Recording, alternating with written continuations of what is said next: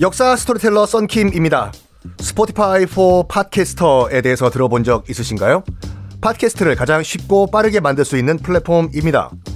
여러분도 저처럼 팟캐스트를 만드실 수 있습니다. 어렵지 않아요. 설명드릴게요.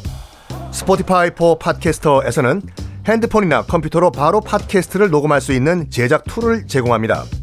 배경음악, 전환 효과음, 그리고 자동으로 음질을 향상시키는 기능 등등 한 곳에서 녹음부터 편집까지 팟캐스트를 빠르고 쉽게 만들 수 있습니다. 이렇게 만든 여러분의 팟캐스트는 Spotify for Podcasters를 통해서 애플 팟캐스트, 구글 팟캐스트 등 여러 다른 플랫폼에도 한 번에 배포하고 한 곳에서 관리할 수가 있습니다.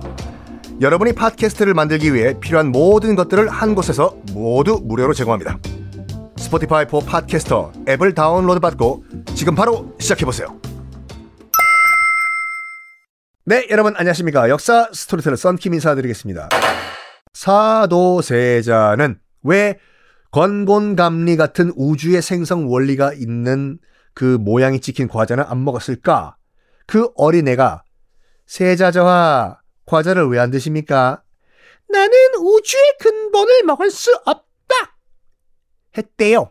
건건감리 이걸 어떻게 먹냐? 했대요. 자, 이거 뭐 중국사지만 팔괘는요. 건곤감리 이거 음양조화 중국 도교 사상이에요 이거요. 근데 참 재밌는 게 뭐냐면 중국 도교 사상의 건곤감리와 음양 이거를 우리나라 국기인 태극기에 차용하는 거 약간 아이러니하긴 해요. 어쨌든 이 팔괘란 사상을 누가 만들었냐면 이 컨셉 자체를 복희라는 사람이 만들었어요. 복희? 가수 윤복희요?가 아니라 어 잠깐 뭐뭐 뭐 나중에 중국 살때 말씀드릴게요. 중국 역사는 우리 단군 할배가 있는 것처럼 중국은 삼황오제가 중국을 열었다고 중국인들은 믿어요. 삼황 세 명의 황과 이 황은 임금 황자예요. 오제 다섯 명의 제가 만들었다. 이것도 임금 제자예요. 그 삼황 오제 가운데 한 명이 복희거든요. 이 복희가 팔괘를 만들었다예요. 요걸요 나중에 뭐 뭐 그 진시 황이 우리가 알고 있는 진시 황제가 더 이상 나 왕이 아니다 임금이 아니도 대왕도 아니고 좀 더 높은 타이틀 없냐 하다가 자 대왕 그러면 중국을 연 삼황 오제 할 때 그 황과 제를 합쳐가지고 붙여가지고 그 타이틀 하나 만드시는 게 어떻겠습니까? 어 삼황의 황과 오제의 제 합치면 황제가 되네. 그래가지고 황제란 타이틀을 진시황이 처음 썼어요. 처음으로 황제란 표현을요. 그래가지고 진나라에서 황제란 표현을 처음 시작한 황제다라고 해서 진시 진나라 시작할 때 시자 진시 황제라고 부릅니다. 하여간 이 복희라는 사람이 팔괘를 만들었는데 어 복희가 그려져 있는 책을 보면요 사도세자가 여봐라! 내 세자 저하 그 책을 높이 들도록 하여라! 네? 그 책을 높이 들, 들어라! 네. 그러면서 높이 들면 복희님 절 받으세요. 책 보고 절을 했다고 하죠 음. 자, 그리고 다섯 살 때. 다섯 살 때 밥을 먹고 있다가 냠냠냠냠냠냠냠 어 맛있다. 그때 영조가 불러요. 세자야, 세자야 어디냐 세자야. 그때 냠냠냠냠냠냠 냠냠냠냠 입에 먹고 있던 씹고 있던 밥을 테테테테테테테 다 뱉었다고 합니다. 영조가 의아해했겠죠. 세자야, 씹고 있는 밥, 씹고 있던 밥을 왜 다 뱉었냐? 네, 아바마마 소학을 보면요. 소학이라고 당시 그 어린 친구들이 보던 그니까 유교 입문서 성문 기초 영문법 정도 요즘도 있나 몰라요. 성문 기초 영문법이라고 녹색 책이 있거든요.